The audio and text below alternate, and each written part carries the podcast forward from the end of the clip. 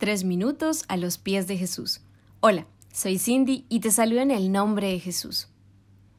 En el versículo de Efesios 3 del 20 al 21 dice, al que puede hacer muchísimo más que todo lo que podamos imaginarnos o pedir, por el poder que obra eficazmente en nosotros, a Él sea la gloria en la Iglesia y en Cristo Jesús, por todas las generaciones, por los siglos de los siglos. La frase muchísimo más que todo lo que podamos imaginarnos o pedir es bastante imponente. Muchísimo más que todo lo que podamos pedir hace referencia al impacto de nuestras oraciones que incluyen tanto las que hacemos en voz alta como las que realizamos en lo más secreto de nuestro corazón.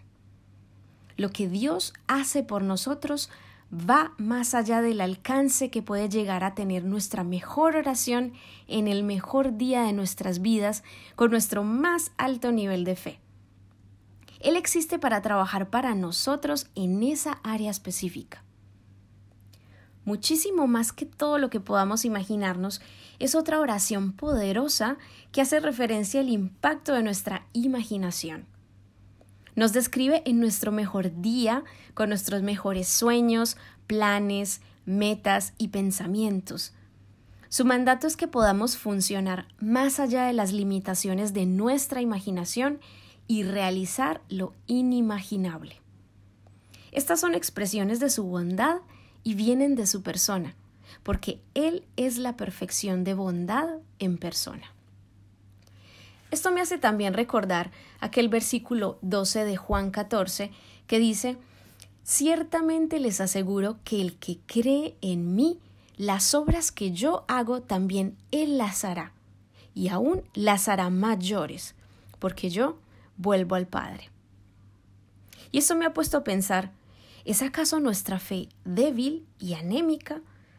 ¿O porque esas mayores cosas no han estado sucediendo en nosotros y alrededor de nosotros?